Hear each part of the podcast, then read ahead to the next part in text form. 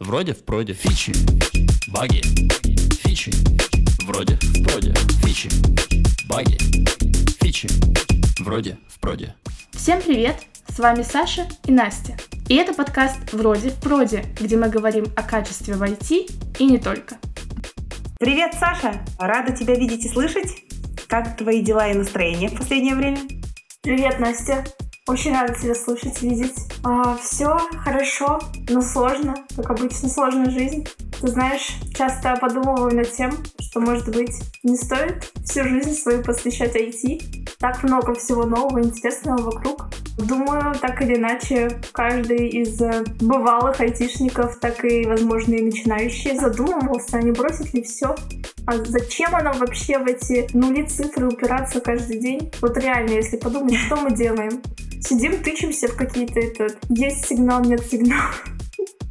И все, это вся наша жизнь. Вот так вот. И что мы унесем с собой? Да, по большому счету, да. Фичи, баги, фичи, вроде в проде. Ты знаешь, честно говоря, у меня тоже иногда возникают мысли о том, что, возможно, IT — это не то, чем хочется заниматься всю жизнь. Особенно часто они возникают, когда я начинаю или ходить по врачам на ежегодный осмотр, или читать про проблемы со здоровьем, которые бывают у людей, которые занимаются, ну, в принципе, какой-то деятельностью, подразумевающей сидящую работу. Это, разумеется, относится не только к айтишникам. Есть еще много, например, ну, просто офисных работ, где люди целый день сидят за столом. Но мне кажется, у айтишников есть определенная специфика, почему для здоровья это слегка вреднее. Ну, то есть э, Тут, э, наверное, играет роль тот факт, что многие люди увлеченные. И если обычный человек, который работает в офисе, он все равно пойдет прогуляется на обед, он пойдет там, дойдет до соседнего стола, до коллеги, то IT-специалист может с утра закопаться в задачу, только вечером вынырнуть, и вот ты весь день вот так вот скрючившись просидел. Я это очень четко осознала сейчас, когда начала делать упражнения для спины и поняла, что вот как вопросительный знак просто спасибо называется эффект погружения и гиперфокус.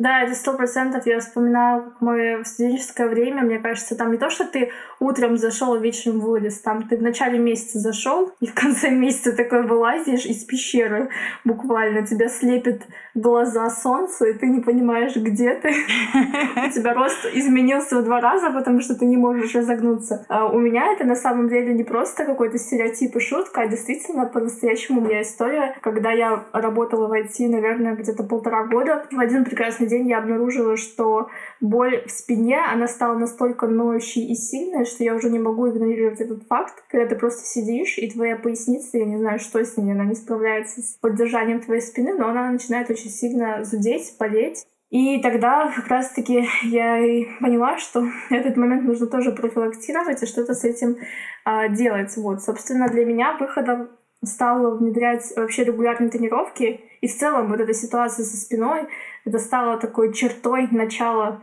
а, когда mm. спорт вошел в мою жизнь, так сказать.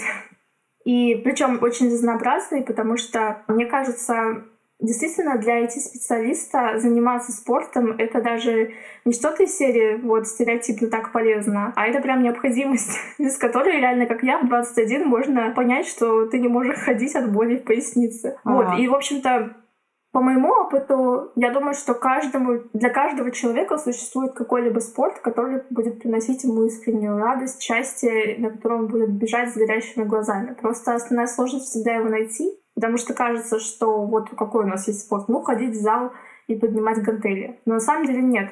То есть тут ну, есть очень много активностей разных. Это может быть танцы, теннис, скалолазание. Шахматный спорт тот же зал и куча еще всего шахматный спорт. Э, я думаю, я думаю, это исключение, которое, которое мы не будем включать. Вот. И обычно самая большая проблема — это в дисциплине, как заставить себя регулярно ходить на что-то. Особенно есть такая какая-то уловка, что всегда, когда ты собираешься куда-то пойти, тебе очень не хочется, и кажется, что это не нужно, и лучше дома посидеть. А после всегда ты испытываешь очень классное воодушевление, и тебе реально здорово и нравится. Поэтому я создала для себя лайфхак — это находить комьюнити, с которыми ты как-то законнектишься так, что тебе уже, ну, как бы, ну, стрёмно не приходить, просто ты уже там со всеми познакомился, и тут ты не приходишь, поэтому надо ходить. Ну и тебе веселее, когда ты кого-то знаешь, когда есть какая-то знакомая атмосфера. Ну и самый, наверное, классный для меня бонус от этого всего — это контроль переработок, потому что когда у тебя есть строго там три раза в неделю, у тебя в 7 часов вечера какое-то занятие, то а, ты не можешь просто сидеть э, в офисе до 9 и перерабатывать. Поэтому в какой-то степени это реально профилактика а, выгорания. Вот. Да, Абсолютно согласна. А более того, я бы сказала, что можно даже попробовать самому организовать такое комьюнити. Это просто, мне кажется, мой вайб, типа, организуй сама, не нашел там где-то, делай сам. Например, у меня на самой первой работе коллеги в какой-то момент придумали в офисе в час дня каждый день стоять в планке. И очень долгое время определенная прям компания человек 10 ходили и стояли. И то же самое, вот это все упирается в коллектив. Саботировать как-то неловко, только в крайних случаях получается. И определенная разгрузка и разминка. Фичи, баги, фичи, вроде, впроде. А, я бы еще сказала, что здесь довольно прикольно поставить себе в течение дня будильники, чтобы ходить, например, просто по комнате каждый час. То есть это же даже врачи рекомендуют. Обязательно нужно там каждый час посидел, встал, пять минут походил ногами. Иногда это может быть тяжело, потому что, особенно когда входишь в состояние какого-то большого фокуса, сложно оторваться, думаешь, ну ладно, еще пять минуточек доделаю, и вот после этого уже пойду. Но здесь э, каждому свое. Мне внезапно помог стоять стоячий стол. То есть я, когда чувствую, что что-то я засиделась, я просто его поднимаю, и пока работаю, я могу точно так же решать свои задачи, но при этом, например, переминать ноги, как-то подтягивать их, растягивать. То есть, по-моему, это довольно неплохая тема. Хотя, конечно, все равно не решает задачи двигательной активности. Да, потому что что лучше застояться, чем засидеться. Да, только больше спина будет болеть. Ну и, кстати, еще один лайфхак, как мне кажется, это как раз-таки обращать внимание на спину. И в первую очередь, если, например, э, мы как IT-специалисты э, приходим в зал, просить тренера дать нам какие-то упражнения на укрепление мышц спины. Потому что спина, в принципе, у всех людей одно из самых недоработанных мест. А у тех, кто регулярно сидит за компьютером, дает большую нагрузку на нее за счет вот этой сидячести, у тех тем более. Поэтому Поэтому спина наша все.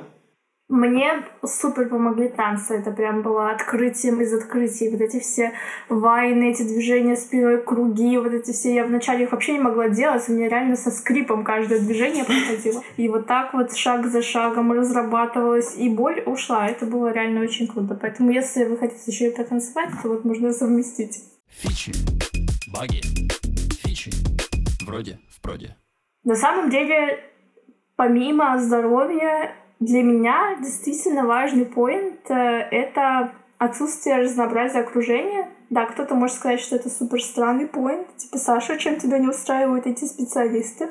Они меня всем устраивают, я их очень люблю. Но, как вы знаете, не зря даже в командах э, это признанный как бы факт, доказанный исследованиями, то, что лучше перформит та команда, в которой есть разнообразные люди, которые представляют там разные темпераменты, разные направления, разные профессии. Здесь, мне кажется, что-то вроде того. Просто мне действительно важно иметь в моем окружении разных людей, потому что так я чувствую, что я больше расту, и я могу улучшать то, что, скажем так, э, в программистах менее прокачано, да.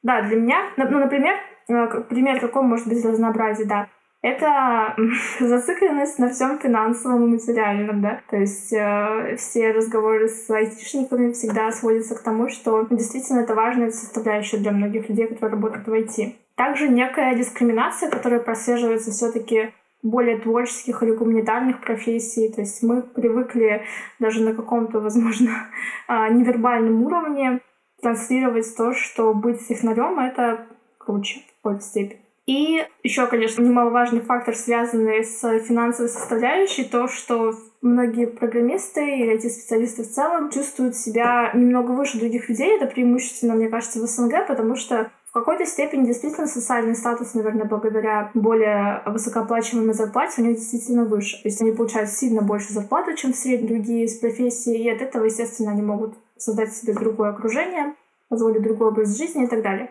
это все отрывает их как бы от э, других профессий, что тоже, мне кажется, не совсем правильно с точки зрения экономики. Да, довольно сильно плюсую к этому поинту. А, и с психологической точки зрения действительно неприятно, когда все разговоры сводятся к тому, что ты купил первую бэху и собираешься покупать вторую.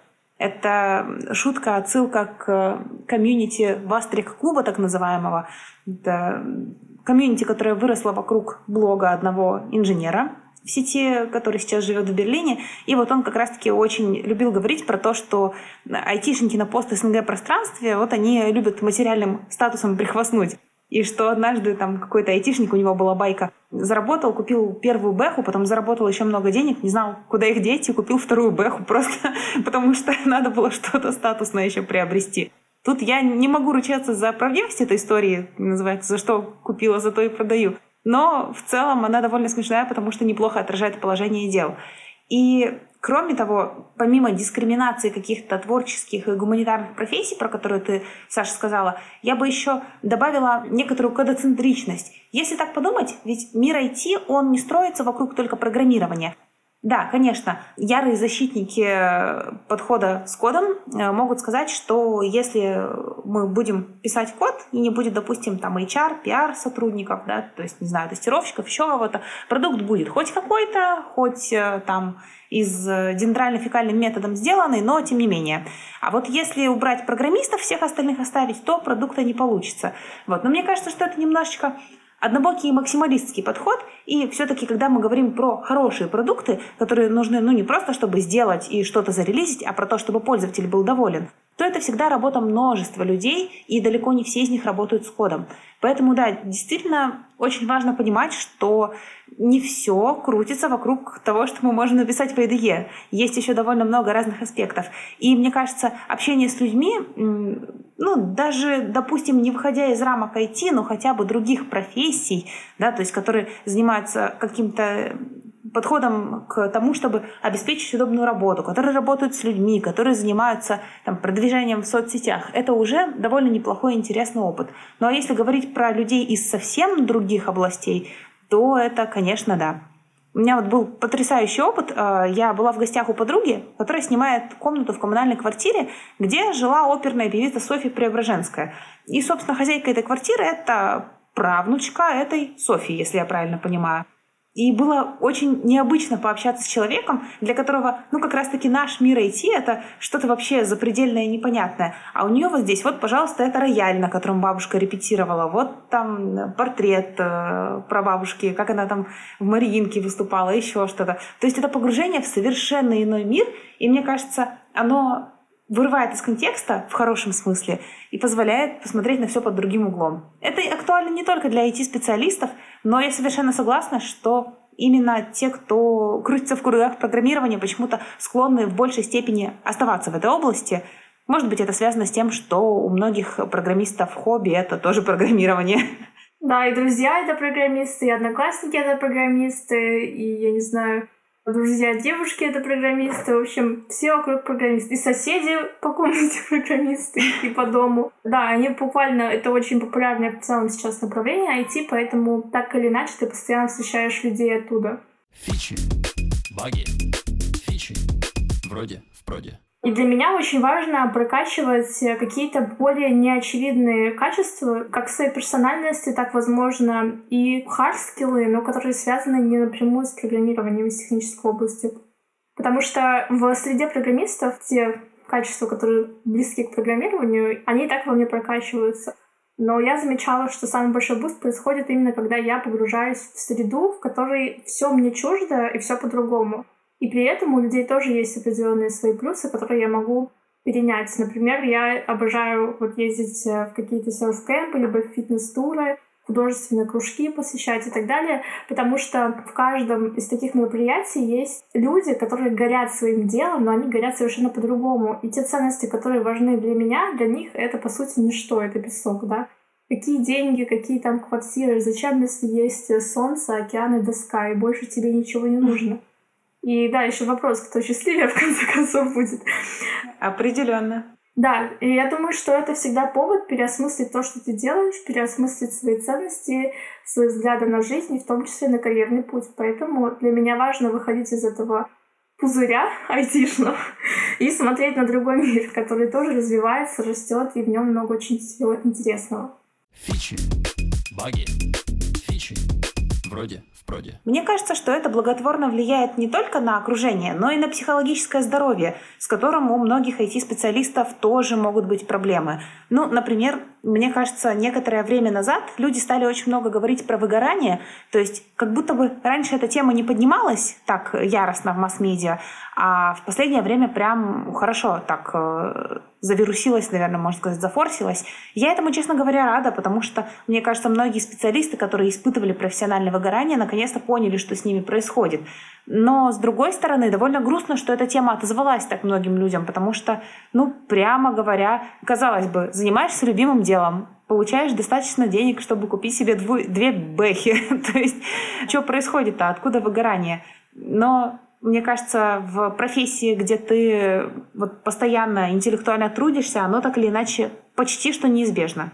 Еще есть, э, мне кажется, другой немаловажный аспект, что многие люди в IT э, склонны гиперболизировать ценность работы в целом. То есть, если у тебя случается какая-то проблема или оплошность на работе, ты приравниваешь это к трагедии всей жизни. Тебе сложно как-то существовать, справляться с этой болью. И мне кажется, как раз это одна из проблем, потому что, как мы уже обсуждали людей, например, с другим mindset ом, им проще сепарироваться от работы, потому что это не является настолько эпицентром твоей жизни, как у IT-специалистов. Действительно, мы очень сильно погружены в то, что мы делаем. И, в общем-то, результат, результат этого, конечно же, сильнейшее выгорание, потому что если у тебя происходят постоянные такие жизненные потрясения на работе, а в IT, ну, как мы знаем, здесь может быть очень много, да, жизненных потрясений. Там баг, здесь что-то не додеплоилось, э, там потеряли что-то на планировании. В общем, каждый день жизненное потрясение получается. И для меня рабочая схема — это сепарироваться от своей работы и не проводить черту между равенством между своей работой и своей жизнью. Второй немаловажный фактор, конечно, это признать, что ошибки будут, это нормально, и абсолютно спокойно к этому относиться. Да, это точно. Тут сейчас такое у меня небольшое признание. Триггер, ворнинг на всякий случай для чувствительных. Можете секунд на 15 пролистать вперед. Года три назад я была в таком плохом состоянии, как раз-таки так сильно переживала из-за работы, что когда у меня возникли трудности, ну, они были накопившиеся, конечно, их было много, вот, но в какой-то момент я поняла, что вот если сейчас что-то пойдет не так, то у меня есть желание просто открыть окно и нырнуть дельфинчиком вниз, а живой на 19 этаже. Ну, то есть настолько все плохо было. Потом, конечно, была работа с психологом, с терапевтом. Я поняла, что не стоит настолько сильно возводить работу в смысл жизни. Но суть в том, что я думала, что это какой-то ну, такой исключительный случай.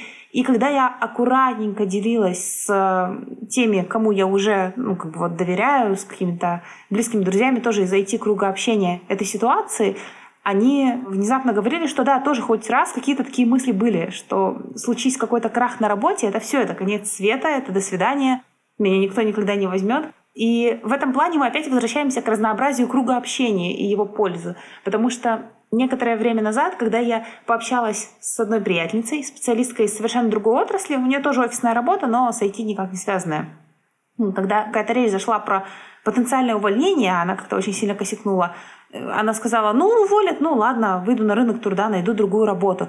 И меня это так удивило, потому что, ну вот, например, не знаю, я не могу представить, чтобы я так спокойно сказала, ну да, уволят, ну окей, пойду, выйду, найду другую работу. При том, что айтишных вакансий сейчас довольно много, в отличие от э, вакансий там в других областях. То есть это отношение, оно заставило меня так совершенно по-другому посмотреть на ситуацию. Думаю, блин, ну капец, ну вот так вот, наверное, и надо жить по-правильному, а не возводить в абсолют то, что происходит на работе. Ну что, в конце концов, ну да, мы все не застрахованы от ошибок, ошибок. И если каждую из них приравнивать к какой-то большой катастрофе, то ни нервов не хватит, ни, в общем-то, времени, чтобы выйти и зайти, потому что рано или поздно такая катастрофа приведет к чему-то худшему.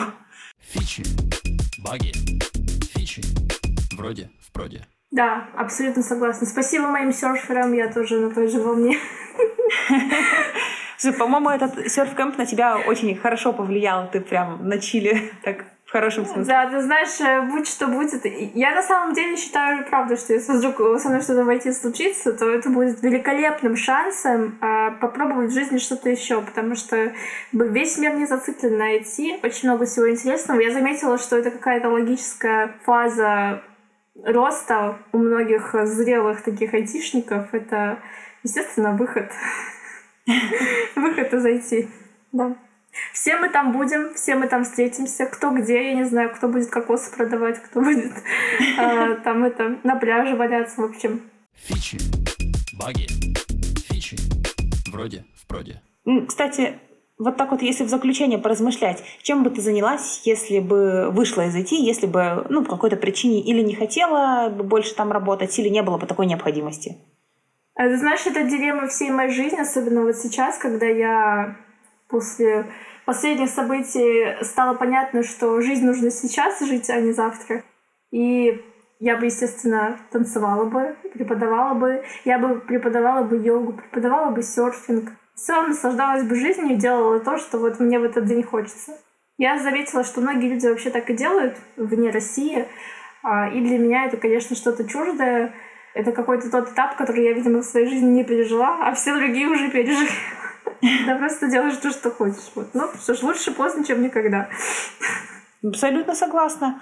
Мне кажется, если бы я вышла из IT и не стала бы уже здесь работать, я бы открыла уютную кофейню и научилась бы печь какие-нибудь супервкусные булки с корицей. Не знаю, у меня откуда эта идея фикс. Я хочу научиться печь какие-нибудь суперские булки и вот э, продавать их э, фрилансерам, которые будут с ноутбуком приходить ко мне поработать в течение дня. Да, и ты, ты будешь на них смотреть уже. Я в этой жизни уже все познала. Я уже была там как будто бы триллионы лет проживаю на миллиардах планет, преисполнилась. Мне эта жизнь уже да, абсолютно да, да. понятна.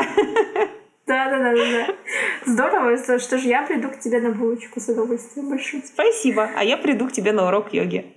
Фичи, баги, фичи. Вроде в проде. Тоже на этой прекрасной ноте с вами был подкаст «Вроде в проде». И это Саша. И Настя.